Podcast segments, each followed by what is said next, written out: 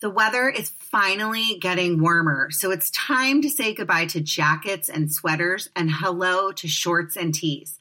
I wanted to update my wardrobe for the long haul without spending a fortune. Luckily, I found Quince. Now I've got a lineup of timeless pieces that keep me looking effortlessly chic year after year, like premium European linen dresses, blouses, and shorts from $30 washable silk tops, timeless 14 karat gold jewelry, and so much more. The best part all Quince items are priced 50 to 80% less than similar brands. By partnering directly with top factories, Quince cuts out the cost like the middleman that passes the savings on to us. And Quince only works with factories that use safe, ethical, and responsible manufacturing practices and premium fabrics and finishes. I love that. I am so excited. I have two gorgeous lightweight cashmere sweaters coming my way one camel, one heather gray. I cannot wait to wear them in the warmer months when it's chilly in LA. Throwing them over my shoulders, gonna look so cute. Can't wait. Get warm weather ready with Quince. Go to quince.com slash judging Megan for free shipping on your order and 365 day returns. That's Q U I N C E dot com slash judging Megan to get free shipping and 365 day returns. Quince.com slash judging Megan. And now back to the podcast.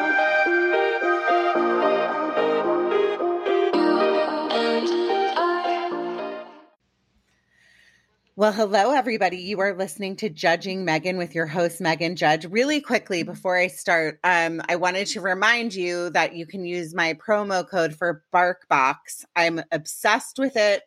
Um, I get a monthly little like package every month for my dogs. Ruthie last night, real quick side story, came downstairs and I had bought a bag of bagels and for my younger daughter, and Ruthie went on, jumped on the counter and ate the entire bag. So um, the the good thing about BarkBox is it might be like a little bit of if you have a naughty dog like my my one of my two labs, BarkBox is the best thing ever. She gets her her toys, she shreds them to pieces the minute she gets them. They're all hidden in the backyard and I don't know all over the place. And if you use my code judging Megan, you can go to my website judgingmegan.com and your if you do an order for your first six months or, or a year you get a free month of toys and organic treats for your dog. So head over to my website judgingmegan.com or barkbox and use my code and i am going to start the show. Okay everyone i have to tell you really quickly um, I usually have some sort of story that I want to talk about in the beginning of m- my episodes, and I like to make it light. But I, I'm going to tell you, I have really been kind of struggling lately, and I'm very open about that on social media. So if you follow me at Judging Megan or on TikTok, which I don't even understand, or any of my social media platforms, I really like to be upfront with how I'm feeling. I think just like everything that's going on in the world right now is just so overwhelming. Um, I kind of feel like I'm in this like weird alternate universe where, you know, everybody has fought so hard to, you know, have rights and um, it, I just feel like it's bad news all the time. Like another shooting happened on July 4th. Um, you know, Roe v. Wade was overturned, whatever your stance is on that. I obviously am pro choice and have a real issue with um, some of the states, especially uh, under the circumstances of rape or, you know, incest or anything like that. I just think this is not okay. So I hate to be political on the podcast, but I just needed to start out by saying that if any of you are feeling extra upset or struggling with your mental health, remember you can always reach out to a friend, talk to somebody, um, go to your see your therapist. There's there's a lot of um, colleges offer free therapy for you know, students that might be training to become psychologists or psychiatrists. So there's always resources. You just kind of have to be creative how you find them. My, one of the biggest things in my personal life and a dream of mine is that mental health and uh, should be free for everybody. Mental health care, sorry. That should just be something that everybody should be able to get help if they need help, if they're suffering. And I am going to introduce my my guest, Martin Lockett. Hi, Martin. How are you? Doing wonderful. How are you do- doing today? I'm good. Did I get too like political and make you uncomfortable in the beginning of the episode? I really hate when I do that.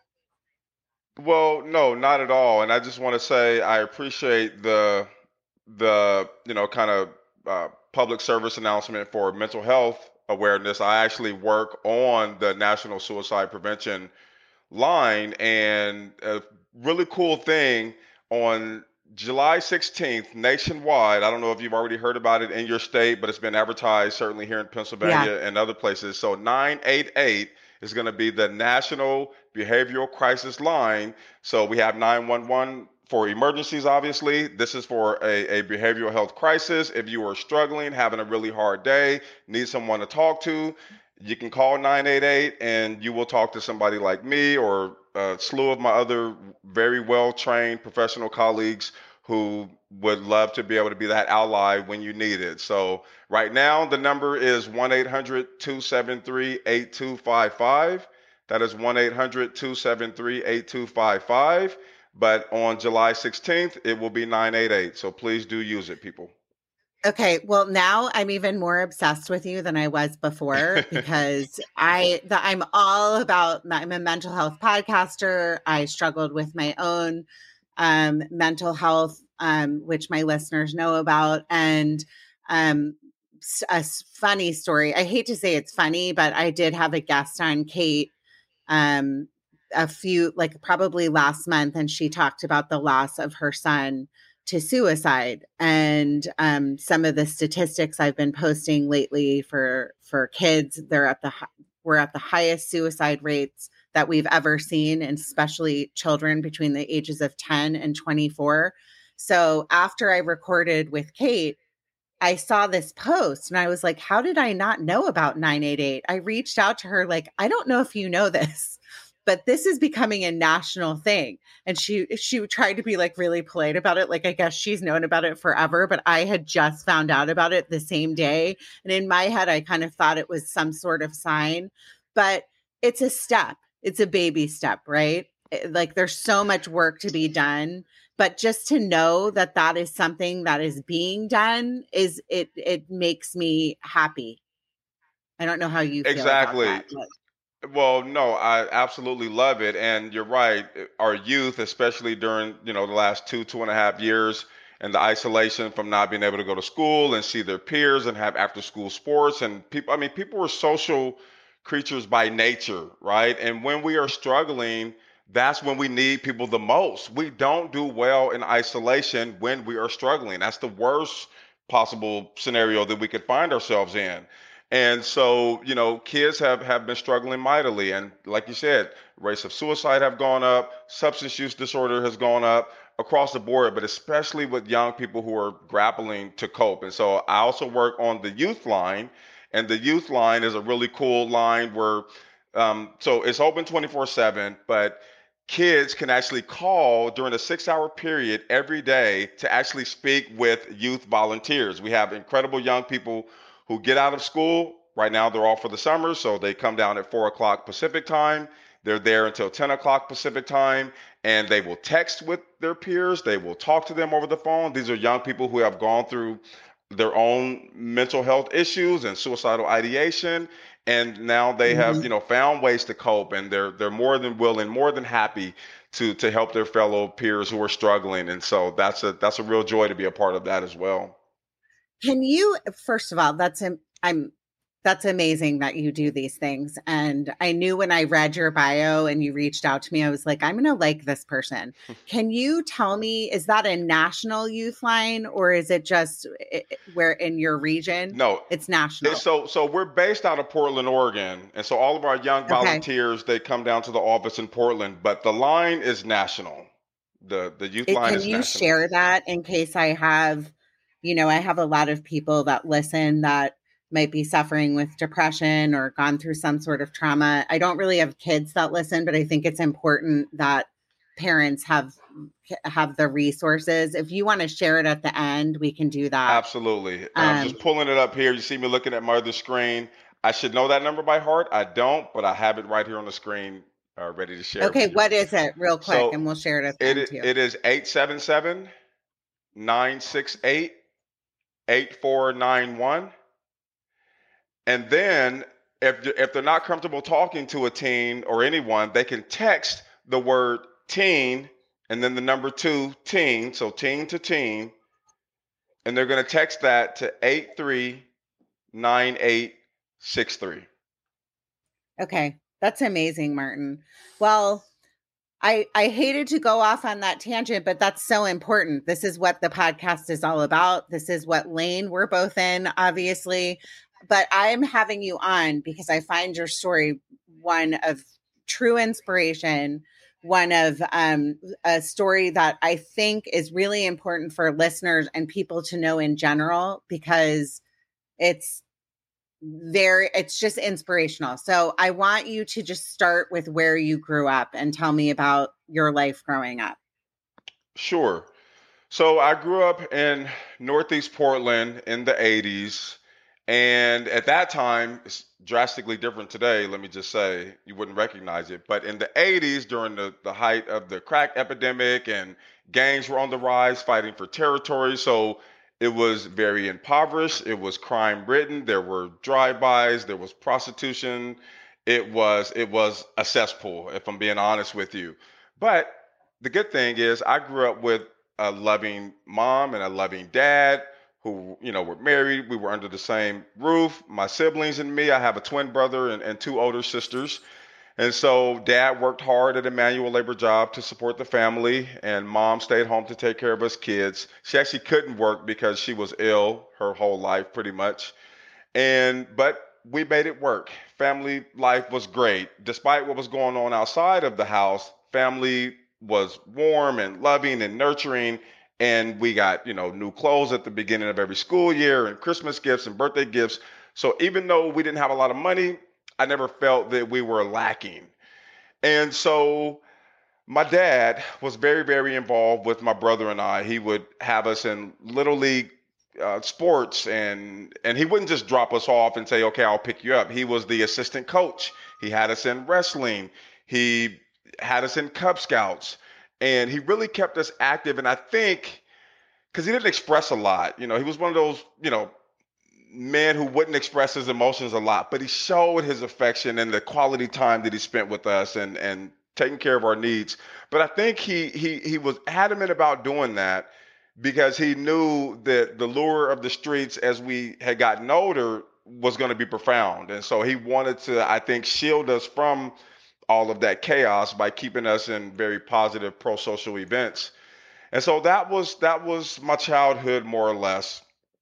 When I went into high school, everything changed for me, as it does for many kids. But for me in particular, I was incredibly shy. And so it was very hard to meet new people, talk to girls, things like that. Well, there was a guy in our school that everybody looked up to. I mean, he was he was like a demigod. I mean, he was he was a gang member, well-known gang member. Um, the guys feared him. The girls loved him. Everybody wanted to be around him. And the fact is, he was somewhat close to my family. So we kind of had the inroad to be able to, you know, befriend him and hang out, you know, hang out with him and by proxy, you know, become popular. And so we did that. But with that came a lot of consequence as well because he was also into stealing cars, skipping school, smoking weed, you know, you name it. And so Yeah, let me let me stop you real quick. Mm-hmm. Cuz I I like I think the beginning is so important that you felt loved and you felt supported. And that is not, especially if you come from certain areas, that is not the norm, correct? Right. Do you, do you look back on like your younger years and say, well, I could, it could like my, the trouble could have started earlier? Like, how do you feel about like what you just said? Because I think that's really important. If you had the in and you're a shy kid, and then you have this in with somebody that's like notorious, right? Right. And and like obviously living in in, in an impoverished impoverished neighborhood. Tell me about like tell me about that. Tell me about the fact that you think that you you would have gotten involved earlier like your dad obviously was very supportive because that's huge because i think a lot of times you hear stories about that and i would love to hear your thoughts on that Right. And so, you know, the underlying need that all of us have as human beings, we've all seen the, you know, hmm seen the pyramid and the hierarchy of needs from the lowest, you know, basic physical needs being met all the way to the, you know, the highest um, self-actualization or reaching your fullest potential. But there's a need for for social belonging in there as well, right? And we typically yeah get that from our primary, you know, caregivers and our family. And so that that initial kind of social environment is what produces that. Now, for people who don't get that at home, where the parents are neglectful and they're off running the streets or just, you know, or or, or abusive, in fact, um, people will seek that. Kids will seek that elsewhere. And so whoever is is willing to give them that attention and what feels like love, even though we know it's often a lot you know something more devious than that um, but kids will gravitate you know to that. And so that's why you see so many young kids at ages 10 11 12 finding themselves you know carrying guns and selling drugs and and following these other gang members because to them that's love. That's acceptance. That's belonging. That gives them you know a, a sense of importance and so if it, if it's not met at home, then they then kids or anybody is likely going to look to find that somewhere else. But because that wasn't lacking in my household, I didn't have this, you know, overwhelming need to take to the streets at a very young age to try to go find that belonging. Of course, we know that just, you know, biologically and socially that changes when we get to, you know, we reach adolescence and we get to high school, then the hmm peer group takes on a much more prominent role in, in an adolescent's life and obviously are, are subject to much more uh, influences. well i think too it's it's an interesting point because it's like i'm a parent you know we can do whatever we try to be as involved as we can with our kids lives. And my kids are fortunate we try to give them everything we can. Um including love but it's you get to a certain point as a human being and you just want to be accepted so no Right. matter where you live or where you from you're from like an example you know would be where you grew up you wanted to feel the love get into high school and have friends because you were a shy kid but Right. that really had nothing to do with your upbringing or your parents it had to do with the fact that as human beings, we want to be accepted. Exactly, 100%. And I'll just I'll just add another layer to that for me because even though my brother, you know, we're twins, so we did everything together. When I started skipping hmm school and, you know, drinking and and smoking weed and doing those things, he was right alongside me. But mine manifested much deeper because going back to my Cub Scout years around 9, 10, 11 years old, I remember this distinctly. So so we lived in the hood, terrible place 15 minutes away at our at our Cub Scout meetings, it was a predominantly white middle class neighborhood. And so Uh-huh. we would drive over there and I'm looking at a totally new world of manicured lawns and you know no trash on the street and the homes you know were clean and new furniture and it was the total opposite from from from where I lived. And so in my 10 or 11 year old brain when we would drive back to our crime ridden neighborhood I started to think, well, why is it that all white people live that way Uh-huh. and all black people, as far as I knew at that time, lived the way that I lived? So, what is inherently wrong with me that would confine me to living in this environment? Right? And so and so and so that be that was kind of the start of my you know uh, poor self-esteem and lack of a healthy concept self-concept and things like that that only you know became exacerbated as i went throughout high school and started to think of myself in this world as a person and what my prospects would be. Well, I think too, not to like bring in race, but I I do think it's important, and I have a responsibility, just like you do, to talk. I think it's so important to talk about these things because right. it isn't right and it isn't fair, and the cards are not dealt evenly. So, in a lot of ways, I, you know, I I have white privilege. Period. I do. You know, I grew up. I never had to. I never had to want for anything. I got sent to boarding school, you know, grew up with money, um, went went to college for free. It wasn't even like a thought in my head, you know, right. and then thinking about it t- like I think it's so important for people to take themselves out of their own lives and living in like a selfish bubble of understanding that the cards are not dealt evenly. It's just a fact. And when people say that that's not a fact, I get really fired up because I I don't think it's fair. So I think if you grow up in a certain community, obviously like that it like take yourself out of the picture. If you are an a white a person of growing up with white privilege, I grew up in personally in Washington DC and it was the opposite. I would drive into the where my my dad grew up in Chevy Chase, but going down into like parts of DC, for me, I was like, I can't even understand how this would be. Like, why is this not the same for everybody? And I think it's important to point that out because it's almost like as a young kid, you're dealt a hand of cards and it's what you do with it. But you also have to understand that you're a young kid. And I'll give you examples recently. I live in Los Angeles. There's all kinds of crime going on right now um, there was just like these smash and grabs in downtown uh, Manhattan Beach. So these young kids, I watched the video, 14 kids, they looked like they were maybe 15, 16 years old going into a store and everybody's up in arms, you know, like this is this is like like who are these thugs? And yeah i get it. Like people are mad because that's our town and we live in a small town. But then you have to take yourself out of the picture as well and realize that you know one kid maybe said let's do this and then the other kids went along with it. These are still kids and i just right. want to i'm sorry I, a lot of times i get on my soapbox i will never okay. understand i will never understand what what life was for you growing up just like you won't understand what my life was for me growing up. But I think the most important thing and the reason why we're having all of these issues all over our country is because people just learn need to learn how to speak to each other and understand and make things right. more fair. Period. Period.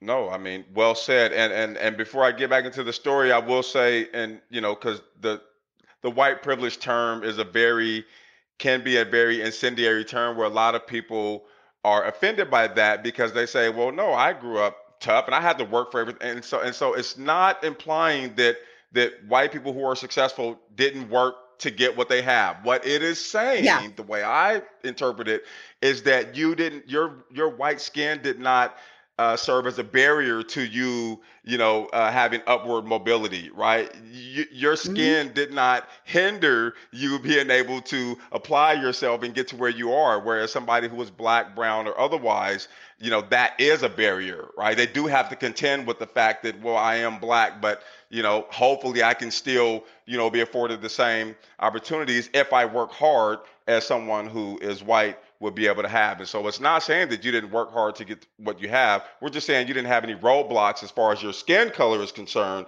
that would have prevented 100%. you from getting there. That's it.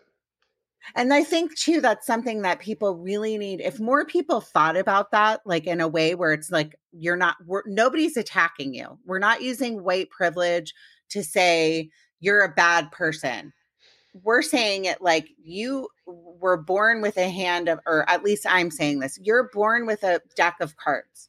The deck of cards is a lot easier, period. It's a fact. It's a fact 100%. Right.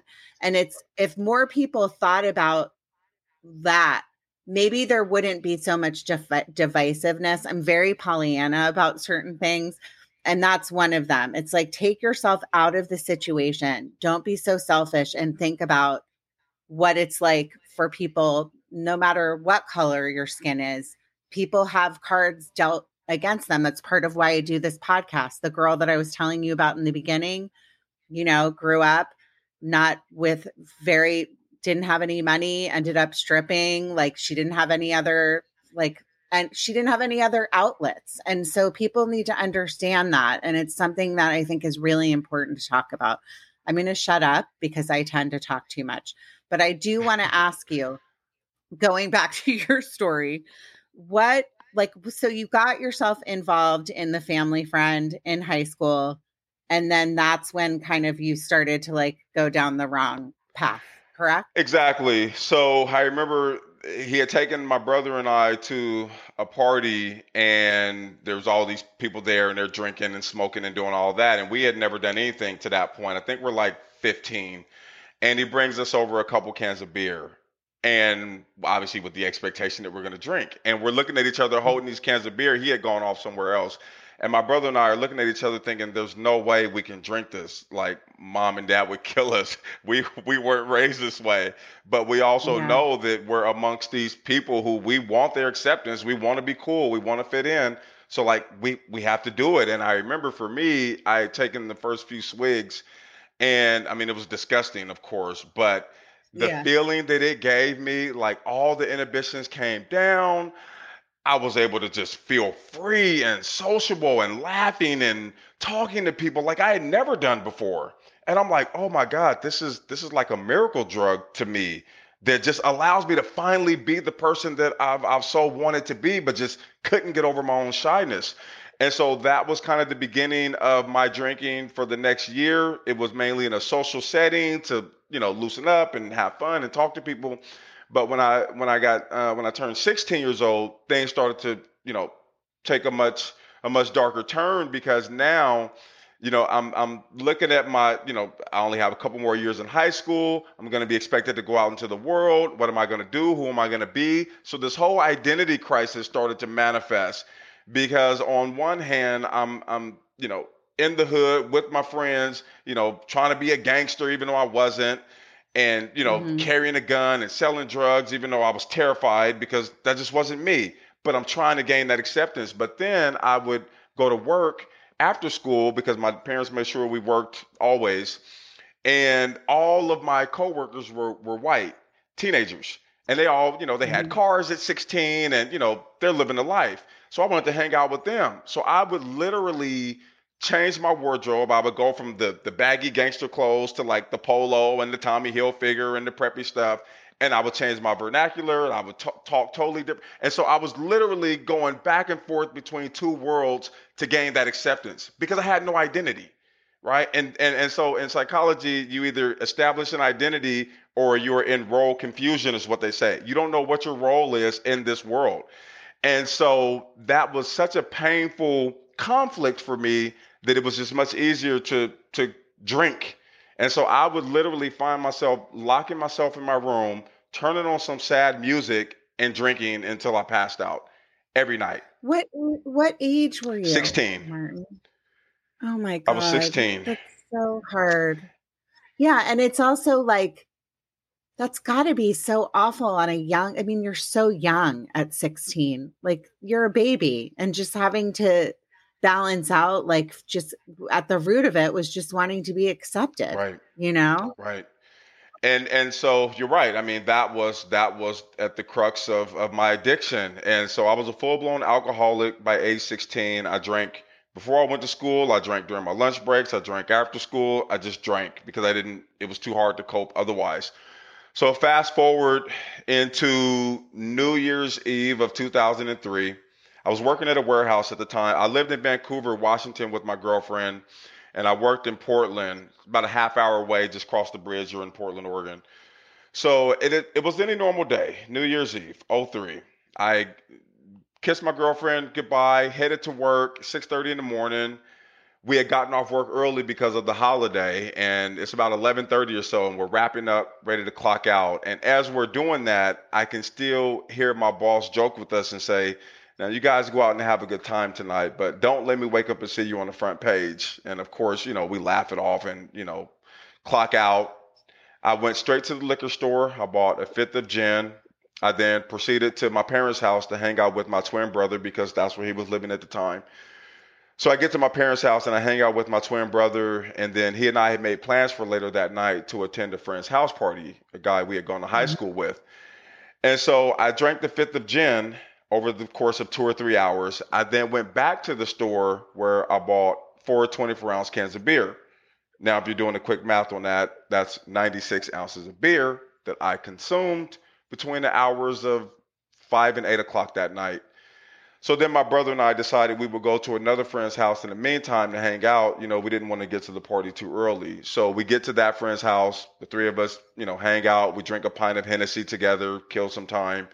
It's now about 11 o'clock. So we, we exit his apartment to go to the party. And he was living with his mom at the time. And as we're leaving, she says, Now, you guys go out and, you know, do your thing, but please, please, please be careful.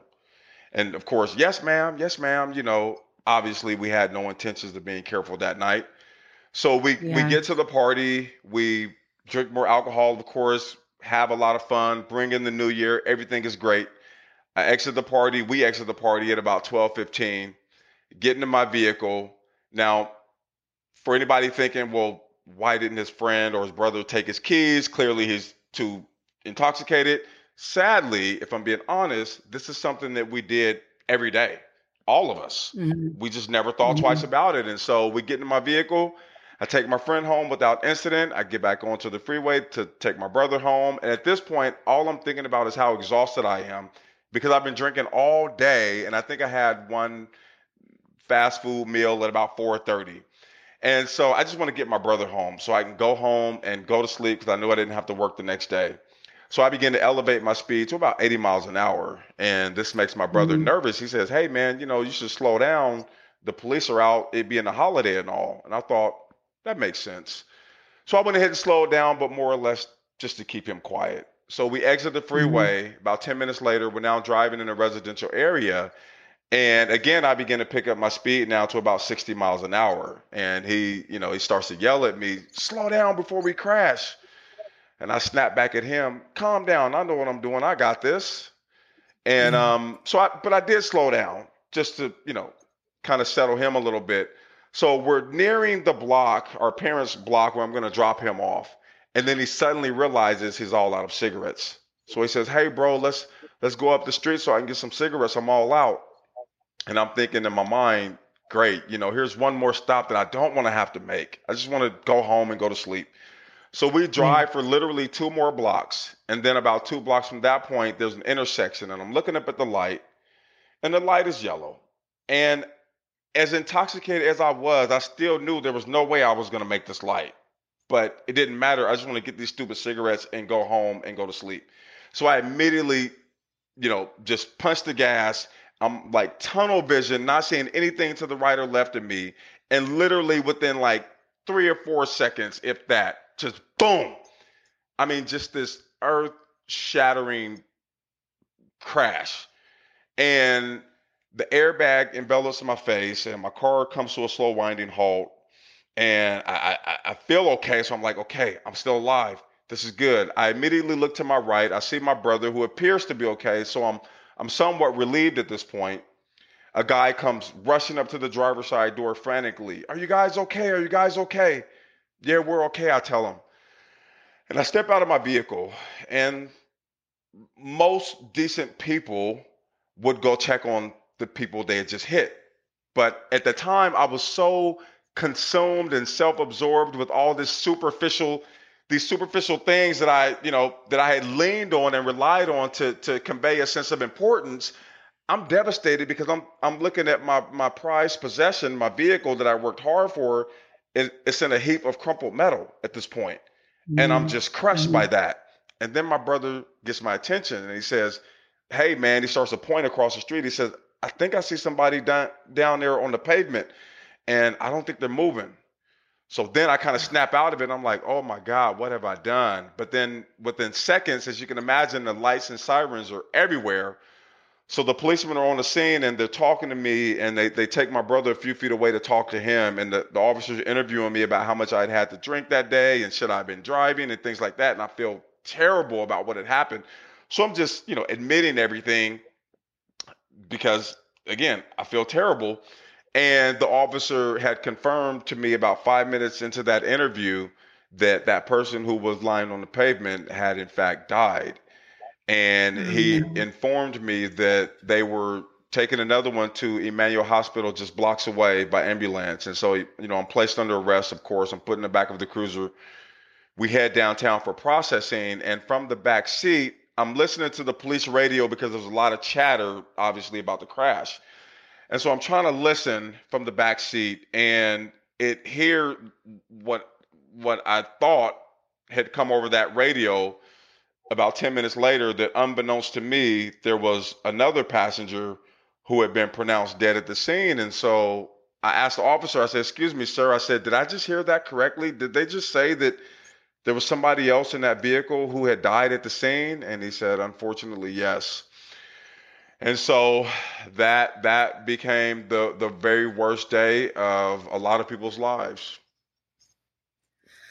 Wow. Okay. Well, I'm like I'm speechless. Um I can't even imagine because there's this the part of me that is like oh my gosh, like people died, you know, and and like that you can't help but be like judgmental in this situation, right?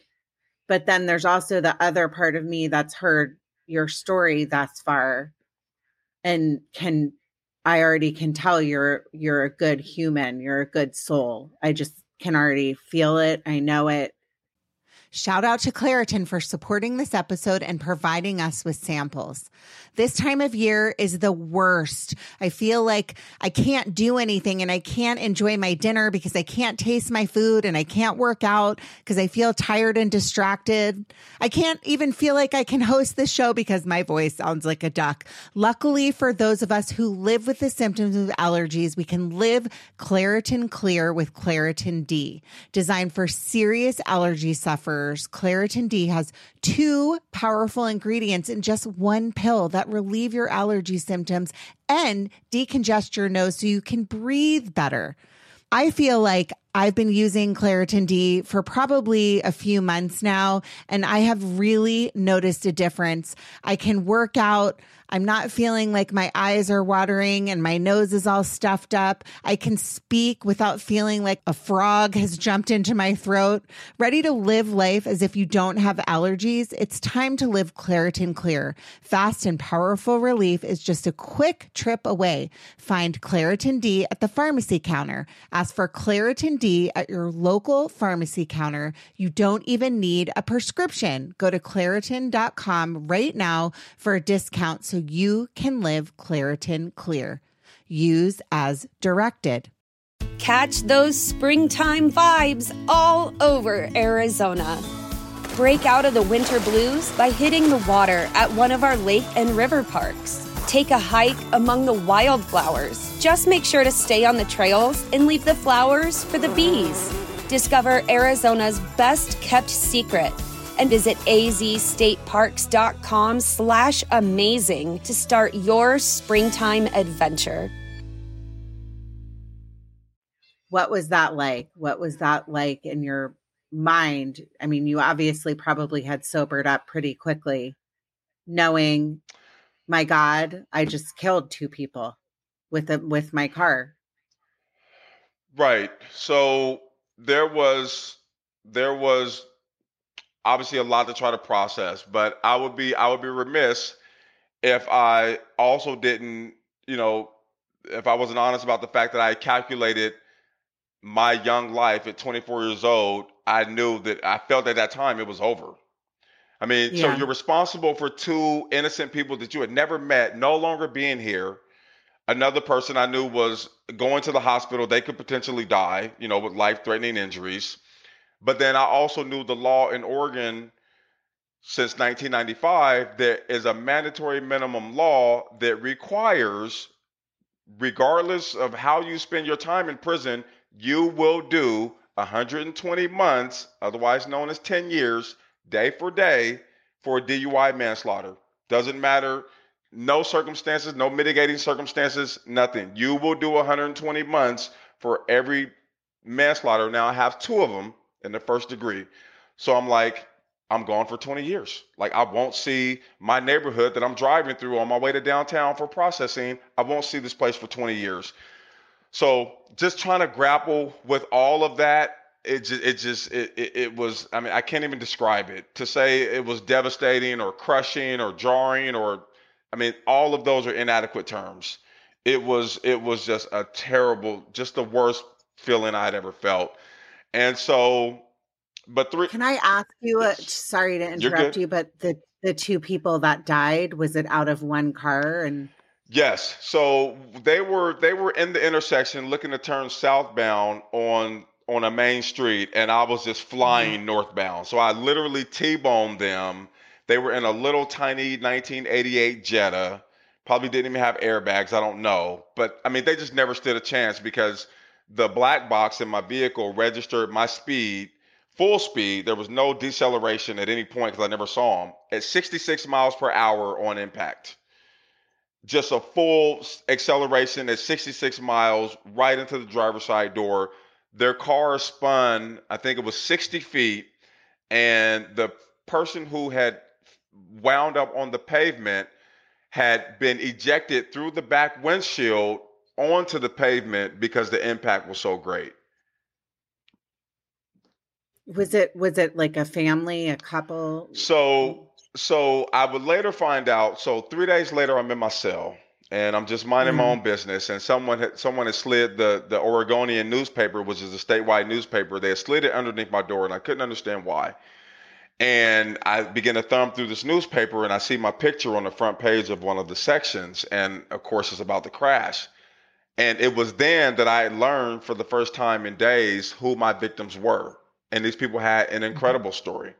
And their story was that they were recovering addicts who had turned their lives around and were now helping others get clean and sober. They would watch women's kids so they could attend AA and NA meetings. They were volunteers with Mothers Against Drunk Driving, believe it or not. They were volunteers at Volunteers of America.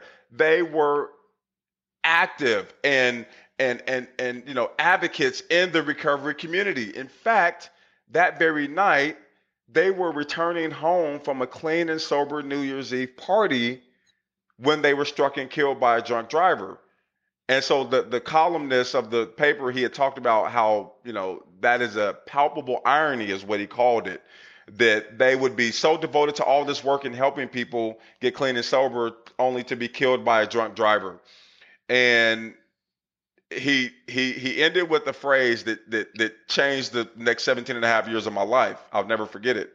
He said, quote, perhaps the person they will have ended up helping the most is the man who's charged with killing them, end quote. Mm-hmm. And even though I couldn't fully grasp, you know, the meaning of that and how it was supposed to apply to my life, I knew that I had to figure it out. Like I had to figure out what those profound words were supposed to mean for my life. And so I just you know, I prayed about it, I meditated on it.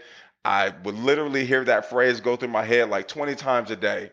And then it finally came to me that the only way this tragedy will not be in vain is if I carry on their legacies. And if I literally try to do everything in my human power for the rest of my life to try to prevent other families from having to go through this just sheer, you know, catastrophic devastation and so that's what that's you know that's when I committed to this this this mission. And uh, just to answer your question really quick, so there were two friends who had passed away, and then the the lone survivor of the collision had he was a man. He had just proposed to his fiance, the driver, that night at that New Year's Eve party in front of all of their friends.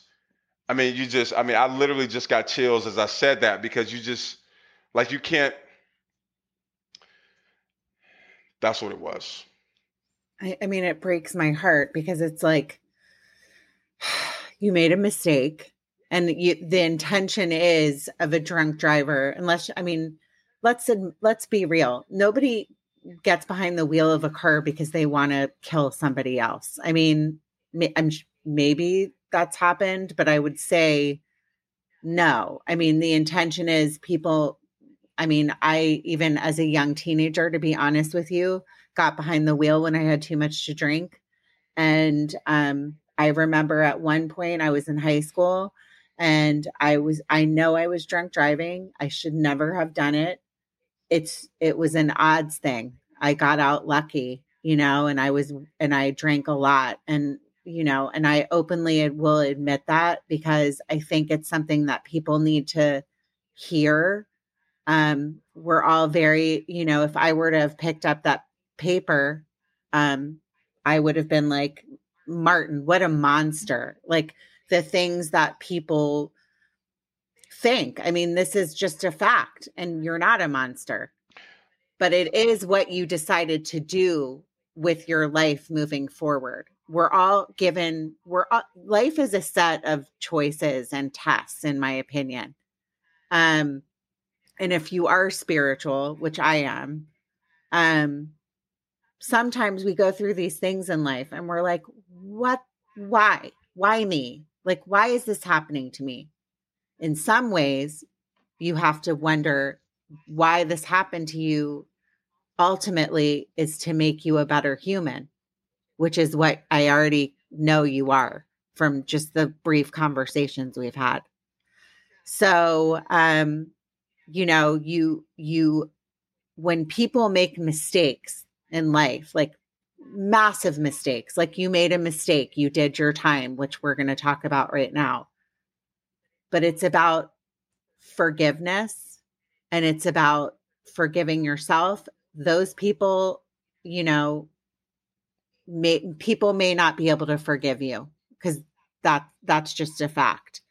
But I just wanted to point that out because I'm not saying in any way like oh i agree with drunk driving or you did the right thing getting behind the wheel but i just want people more people to think about the fact that you made a mistake you know and and people make mistakes and get behind the wheel of a car every single day and it's about really thinking about it and i and and your intention going into it was like you were a young kid and you made a bad decision you know so let's talk a little bit about um, what happened next. So you then got, put on trial and then you went were put in prison? So I I took a plea bargain for 17 and a half years day for day in the state of Oregon. And so there was no motive to, you know, get an education or stay out of trouble because I couldn't earn a single day off of my sentence for good behavior or having a job or getting an education. I just couldn't. So mm-hmm. the sheer motivation was following through because at my sentencing, after I got sentenced and they did the the um the the victim impact statements and things like that, I stood up and addressed the, the packed courtroom and the families and the friends and the community and the media and vow to spend the rest of my life. I said, I know it's not much consolation, but I vow to do everything I can to prevent others from doing the same thing. So that was my fuel. When I got to state prison uh, about a month later, I went to the education department and asked to be a tutor. And I, you know, became a tutor in the GED program. And then I learned through being in that environment that I could take a college course for 25 bucks at a time and, you know, start from there. And I didn't know how, you know, education worked. I figure if I take enough classes, they'll give me a degree. I don't know. So I did that. And then fast forward three years uh, when I lost my dad, um, we, we, we were able to get his pension and and some life insurance money and I thought, well, what better way to honor him than to invest in my education and my future and this goal, right? This mission that I set out on. And so I started taking classes at Louisiana State University, and because you have to pay for all of it, right? You don't get any federal Pell grants for prisoners, and that went away in the 90s. And mm-hmm. thankfully, it's coming back actually next year. I'm very, very happy mm-hmm. about that, but I had to pay for all that myself. So I take classes at Indiana University and Louisiana State, and I parlay all of these credits into an associate's degree in 2010. And I went on to get a bachelor's in sociology in 2013. And then I wound up with a master's in psychology in 2016. And meanwhile, you know, throughout this whole journey, I'm not just taking courses and passing them and getting credits and getting degrees. I'm starting to finally uncover and unravel all of these youthful motivations and deficiencies and shortcomings and the psyche behind it and why did I justify this and why did I rationalize that? All of these these, you know, this tangled web of, of, of, of self-deceit and irrationality and poor choices, and it all started to make sense, right? I could trace it back to its origins. And then I was able to actually use that knowledge and my personal experience to talk to some of the younger guys in prison that I was working with on their GEDs because, you know, prison, as you know, you don't have to be there to know that it's not the safest place to be vulnerable. And so mm-hmm. when guys they would seek me out, I'd be on the yard and I'd be, you know, jogging and working out, you know, by myself. I did a lot of time by myself because I didn't want to, you know, run with this this group or that group. That wasn't me. So guys saw that I was different and they saw that I was consistent in how I did my time. And so they would seek me out and they would start to talk to me and open up about childhood traumas or their fears or their concerns or dreams or hopes that they have for the future. And so I was able to build that rapport and start to, you know, counsel a little bit. And so that was kind of the the the, the affirmation um, or the reaffirmation that the counseling, you know, that's for me. That's where I need to be.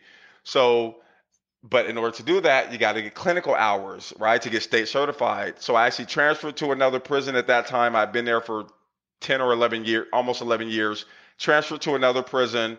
And it was the only prison in Oregon that is at a medium custody level because all the the the minimum custody level prisons that's where you get all the the treatment and the programs because they figure you're on your way out we want to make sure you're equipped if you're at a medium mm-hmm. level status just based on the amount of time that you have you don't have access to that. There was one prison that offered a substance abuse treatment program.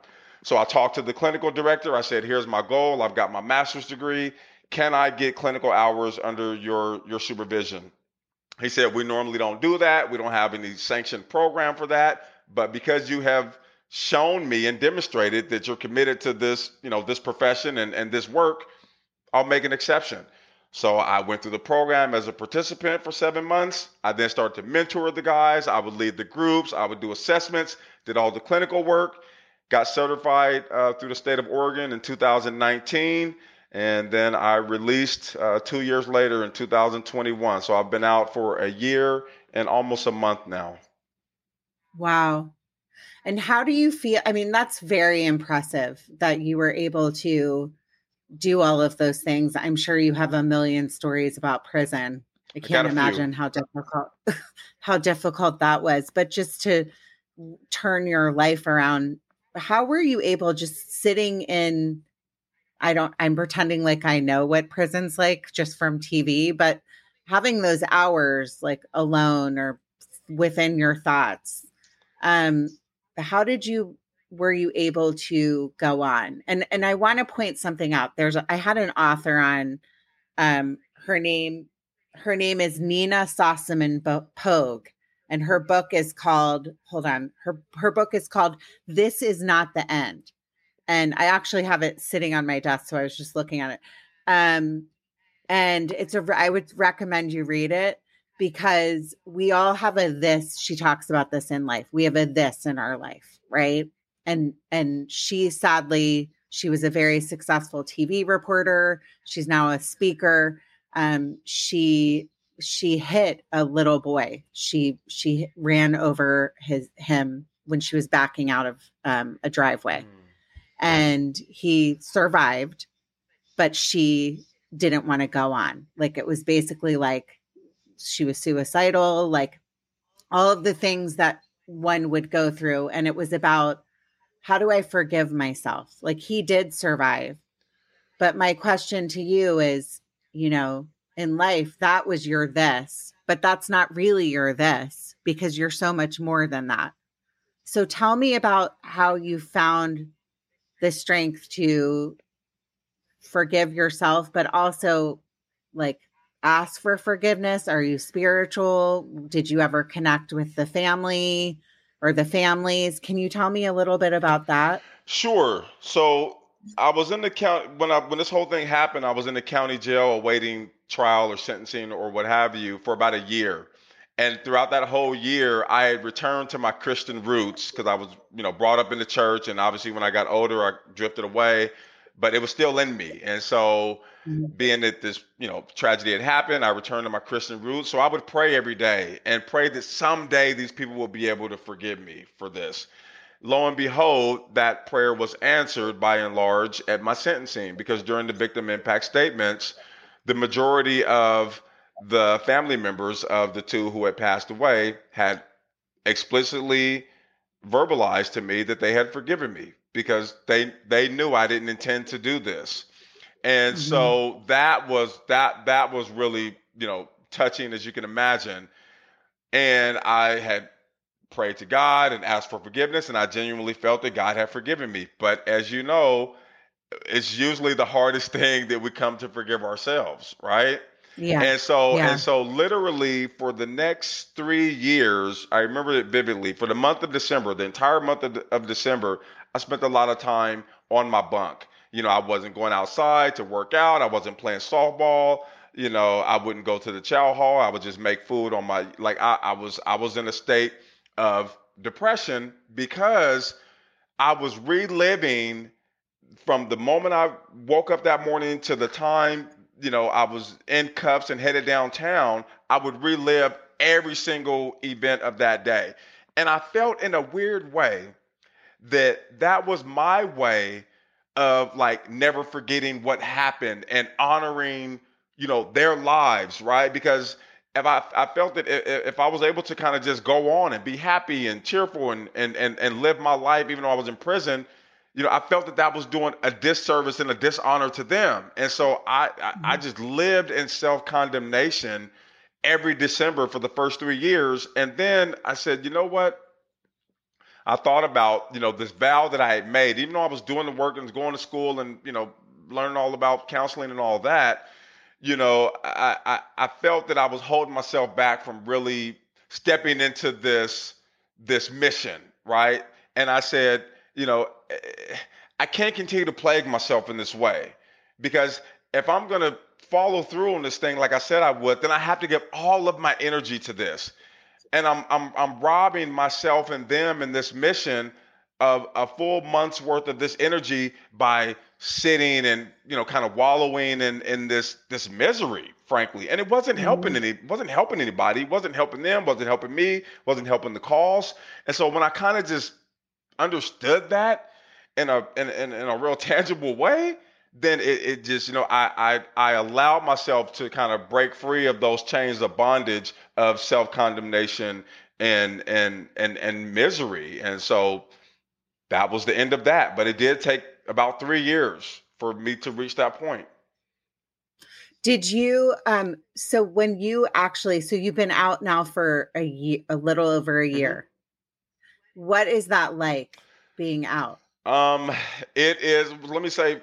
So I, you know, in 2015, I still had six years left. I started to speak at DUI victim impact panels within the prison. They would bring in volunteers who had from the community who had lost loved ones to DUI drivers, and they would tell their story, and then somebody from the inside would tell their story about how they were the the offender of this.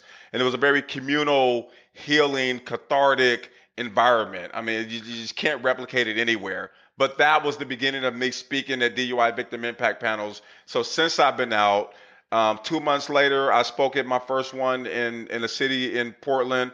I've spoken at I don't know how many now. I do them remotely every month with the trauma nurses at Emanuel Hospital. I speak to kids who have gotten a minor in possession charge, and I speak. Um, I'm getting set up here in Pennsylvania to speak at some and I'm looking when school starts, I'll be looking to speak there as well. So I've spoken at numerous impact panels. That's been such a reward. Since I've been out, I've you know gone skydiving and surfing and a cruise to the Bahamas and you know Las Vegas. Like I had never traveled anywhere growing up, and so mm-hmm. I knew when I got out, like I just want to live and I want to experience life and to be doing it sober. Like six months before I got out, I started to be overtaken by the fear of what if life is boring sober? Like I I, I, I, I couldn't remember yeah. being sober and living life out in the free world. And so a part of me feared that. But let me tell you, now almost 13 months later, like I am living my best life. I, it is the most fulfilled I've ever been. I and I can remember what I did the day before, which is a beautiful thing. And so Yeah. and so life has been incredible. Again, I work as a drug and alcohol counselor, uh, a crisis intervention specialist. I work remotely right here from my office at, uh, in my home. I love my job. I'm able to travel. I speak. Um, you know, I couldn't ask for a better life. Well, let me ask you too about like because I know we're running short on time. I could talk to you for two hours because I find you pretty incredible. What what is it? So you got out with a job lined up, and no, okay. So tell me about that. No, Like to have the resources because you forever have like a scarlet letter on you, right? right. So tell me about that piece of it. Right. So Oregon, as you know, is one of the more liberal states. So I really honestly didn't feel, in fact, they even banned the box. And what that means is they can't ask, have you been convicted of a of, of a felon within the last however they can't even ask the question on an application in the state of Oregon. It is against the law, right? Oh, I didn't know they that. can they can ask you during the interview, but they cannot ask you on the application because they don't want people discriminated against for having a felony. Mhm. So I didn't Mhm. feel that at least in Oregon that it would it would be a big hindrance. But um, so I applied. I had to learn about technology and all of that. So I, I applied on Indeed and I uploaded my resume that I created in prison in a program before I got out as part of your release planning. You leave with a little thumb drive. You got your little resume on it. Pretty basic resume, but it's something. And so I just uploaded that and I did my first two interviews about a week later and got offered both jobs at at counseling places. One was at a methadone clinic and the other is the one I have now. And I got hired, but I almost didn't get hired because it had to go through uh, DHS in Oregon because of the nature of the job and, and things like that. And so, What is what is DHS again? I'm sorry. so, so, just for my so Department, and myself. that's okay. Department of Human Services. oh, duh. I should know It's that. okay. Go ahead. it's okay. So, I was like, is that like a mailing company? I'm so dumb. Go ahead. No, it's okay. ahead. So they they had to by committee vote to allow me this opportunity to do this job, and because I had done my time the way that I had, because I had accrued you know these these accolades and and, and certifications, they said this guy has earned a second chance, and so who are we to Mhm. hold him back from that? And so I am I am so grateful for that opportunity. And again, I'm spiritual. I know that nothing happens by accident. Everything happens for a reason. So I believe that, you know, I am where I'm supposed to be. I am talking to the people I'm supposed to every day. People who have no hope, people who are at, at the end of their rope, be it they're struggling with, Mhm. you know, a, a, a mental health disorder or substance use disorder or, uh, you know, uh, uh, family issues. I mean, you name it. And I and I talk to those people every day, and I wouldn't trade it for the world. Yes, a very heavy, heavy. It's heavy work, right? But my job treats me very well. I get a ton of PTO, so I can engage in my own self care. You know what I mean? So I Mhm. can continue to take care of myself and be okay. And um, you know, I, I just I, I like my life has so much purpose and meaning that that that prior to this whole thing happening, I was just aimless. I had no sense of direction, no purpose. I'm kind of just existing, right? And it wasn't a great existence. And now I'm able to actually fully live and bask in the fruits of life and purpose and and to do it sober. It's just the greatest feeling ever. And and honestly, like you made a mistake, like a horrible, horrible mistake. But it's a I think that people deserve chances, you know, like we're all so judgmental against each other. And you did your time, you know, like you you used your time well. I would imagine there's a lot of people, I would say, I would love to know the statistic on people that get out of prison and change their lives for the better. Do you can you touch on that cuz I don't really know the answer to that. I would love to know you know, a lot of people I would assume don't feel like they have a lot of hope once they get out. And so can you kind of touch on that? Right. And the, the statistics vary from state to state as you can imagine. So mm-hmm. I mean Oregon yeah. Oregon has like some of the best resources pre-release and post-release for getting on your feet. Other places you can imagine Alabama, Mississippi, Louisiana, like there's just there's just there's no hope. I mean, I'm not saying there's yeah, no like hope. If you did something wrong, you're done. Like, but, no wonder like people go back to the streets and are repeat like end up being repeat offenders because they don't have the same opportunities. So that's a huge thing to point out. Well, and the support system. So in prison, right, everything's structured. So a lot of people like they will thrive in prison because there is mm-hmm. structure. Mm-hmm right? You don't have to think mm-hmm. about a mm-hmm. whole lot. You know that, you know, you're going to be fed three times a day. You can, you know, work a job, you can go and work out, like you're in you're in good health. You have like there's not a whole lot for you to be responsible for, right? Other than just making sure that you're where you need to be, you know, when you're supposed to be there. When you get out, if you step out into society and there's literally mm-hmm. no support there or very minimal support and your PO is demanding you have a job within 48 hours and you go to this program and you go you don't have transportation, you don't have, you know, a place to stay like you know, naturally the brain is going to revert back to what it knows. Even if mm-hmm. you have the greatest intentions, you cannot do this alone when you mm-hmm. come from a long period of incarceration and we know that in america people are sentenced to these you know ridiculous amounts of time right for minor crimes or very yeah. minor crimes and and yeah. and the support is just not there when they get out so it's no it's it's no wonder why people go back to even though they get out with all this momentum and a new way of thinking and they're clean and they're healthy but then they walk into you know no support and yeah. there's no structure and they revert back to what they know thankfully i've got family i've got a, a fiance uh, you know my parole officer was like a, a, mentor or is like a mentor to me.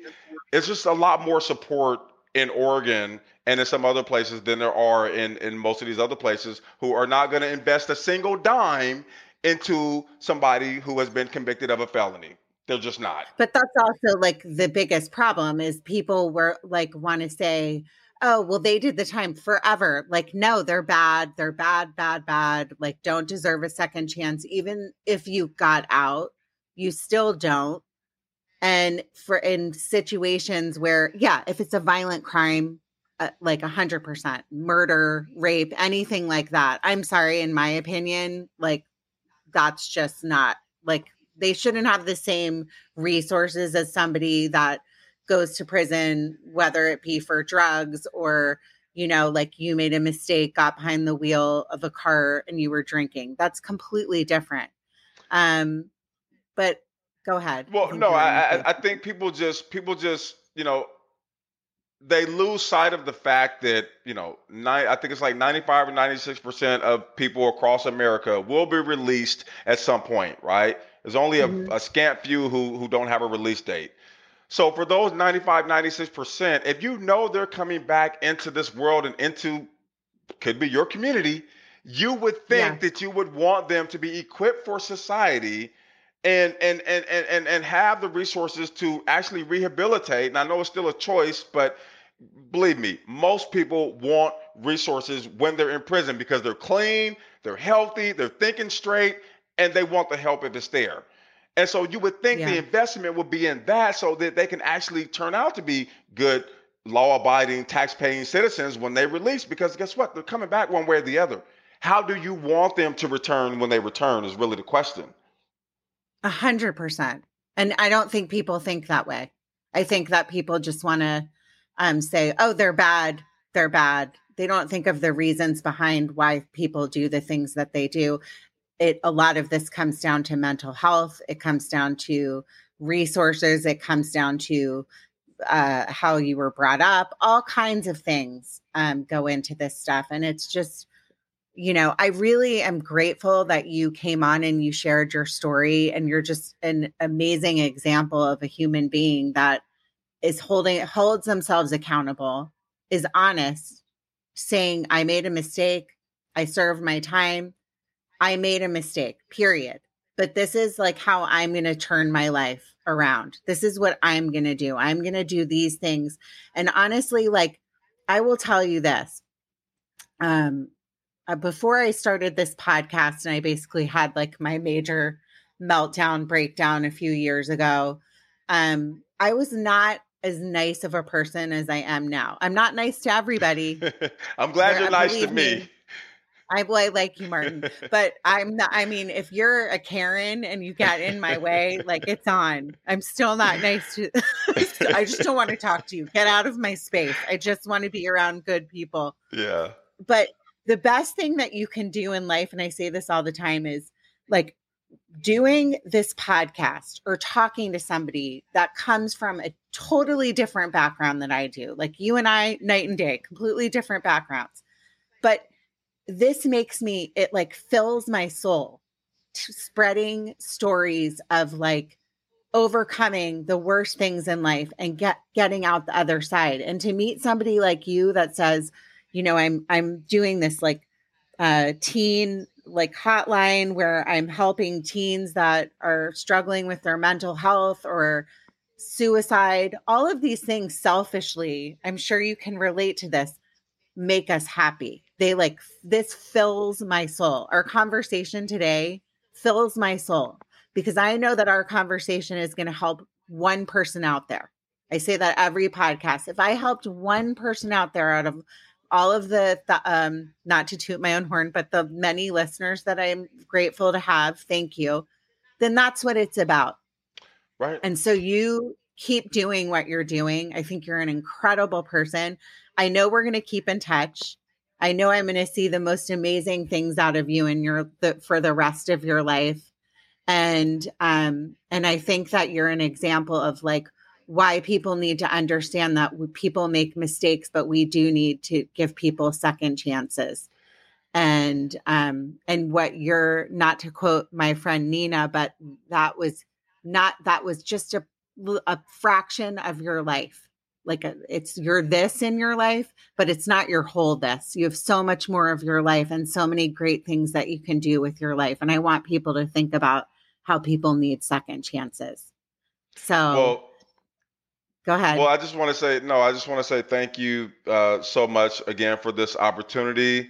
You are doing incredible work by um, having these stories on uh, for humanizing, you know, those who have often been dehumanized and and thrown away and cast away by society, and actually putting, you know, uh, uh faces and stories and voices to to to these these critical stories. And so i just want to thank you for for your dedication to this work addressing and normalizing mental health and mental health awareness and and how we're we're all in this together no matter where we came from what we look like how we grew up what our socioeconomic status is we are human beings at the end of the day and we we have an obligation i think to each other to try to to help one another so that we can collectively as a human race be better and you are doing that. hundred percent. So thank you. A hundred percent. And I'm great. I'm so grateful to have you say that. It makes me feel it warms my heart, Martin. It really does. You made my whole day. thank you. Um, but in closing, really quickly,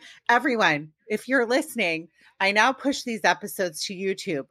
Um, I do not look so good on these YouTube episodes because sometimes I decide I'm just not going to wear makeup and I know I'm on camera.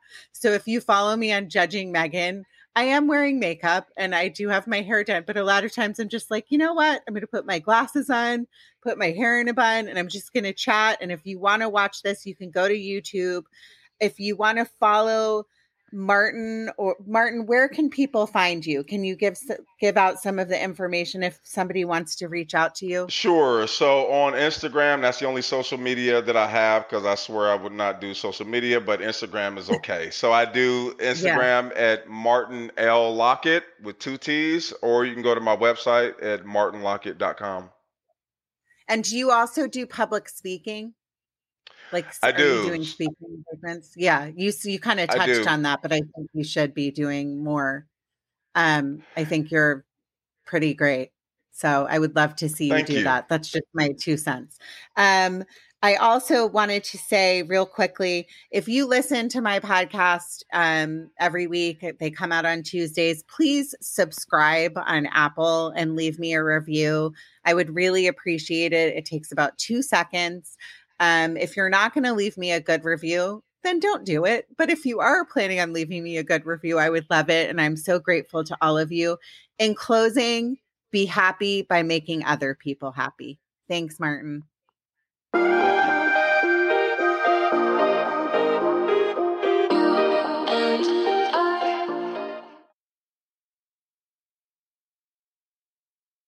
You know how to book flights and hotels. All you're missing is a tool to plan the travel experiences you'll have once you arrive. That's why you need Viator. Book guided tours, excursions, and more in one place. There are over 300,000 travel experiences to choose from, so you can find something for everyone. And Viator offers free cancellation and 24 7 customer support for worry free travel. Download the Viator app now and use code Viator10 for 10% off your first booking in the app. Find travel experiences for you. Do more with Viator.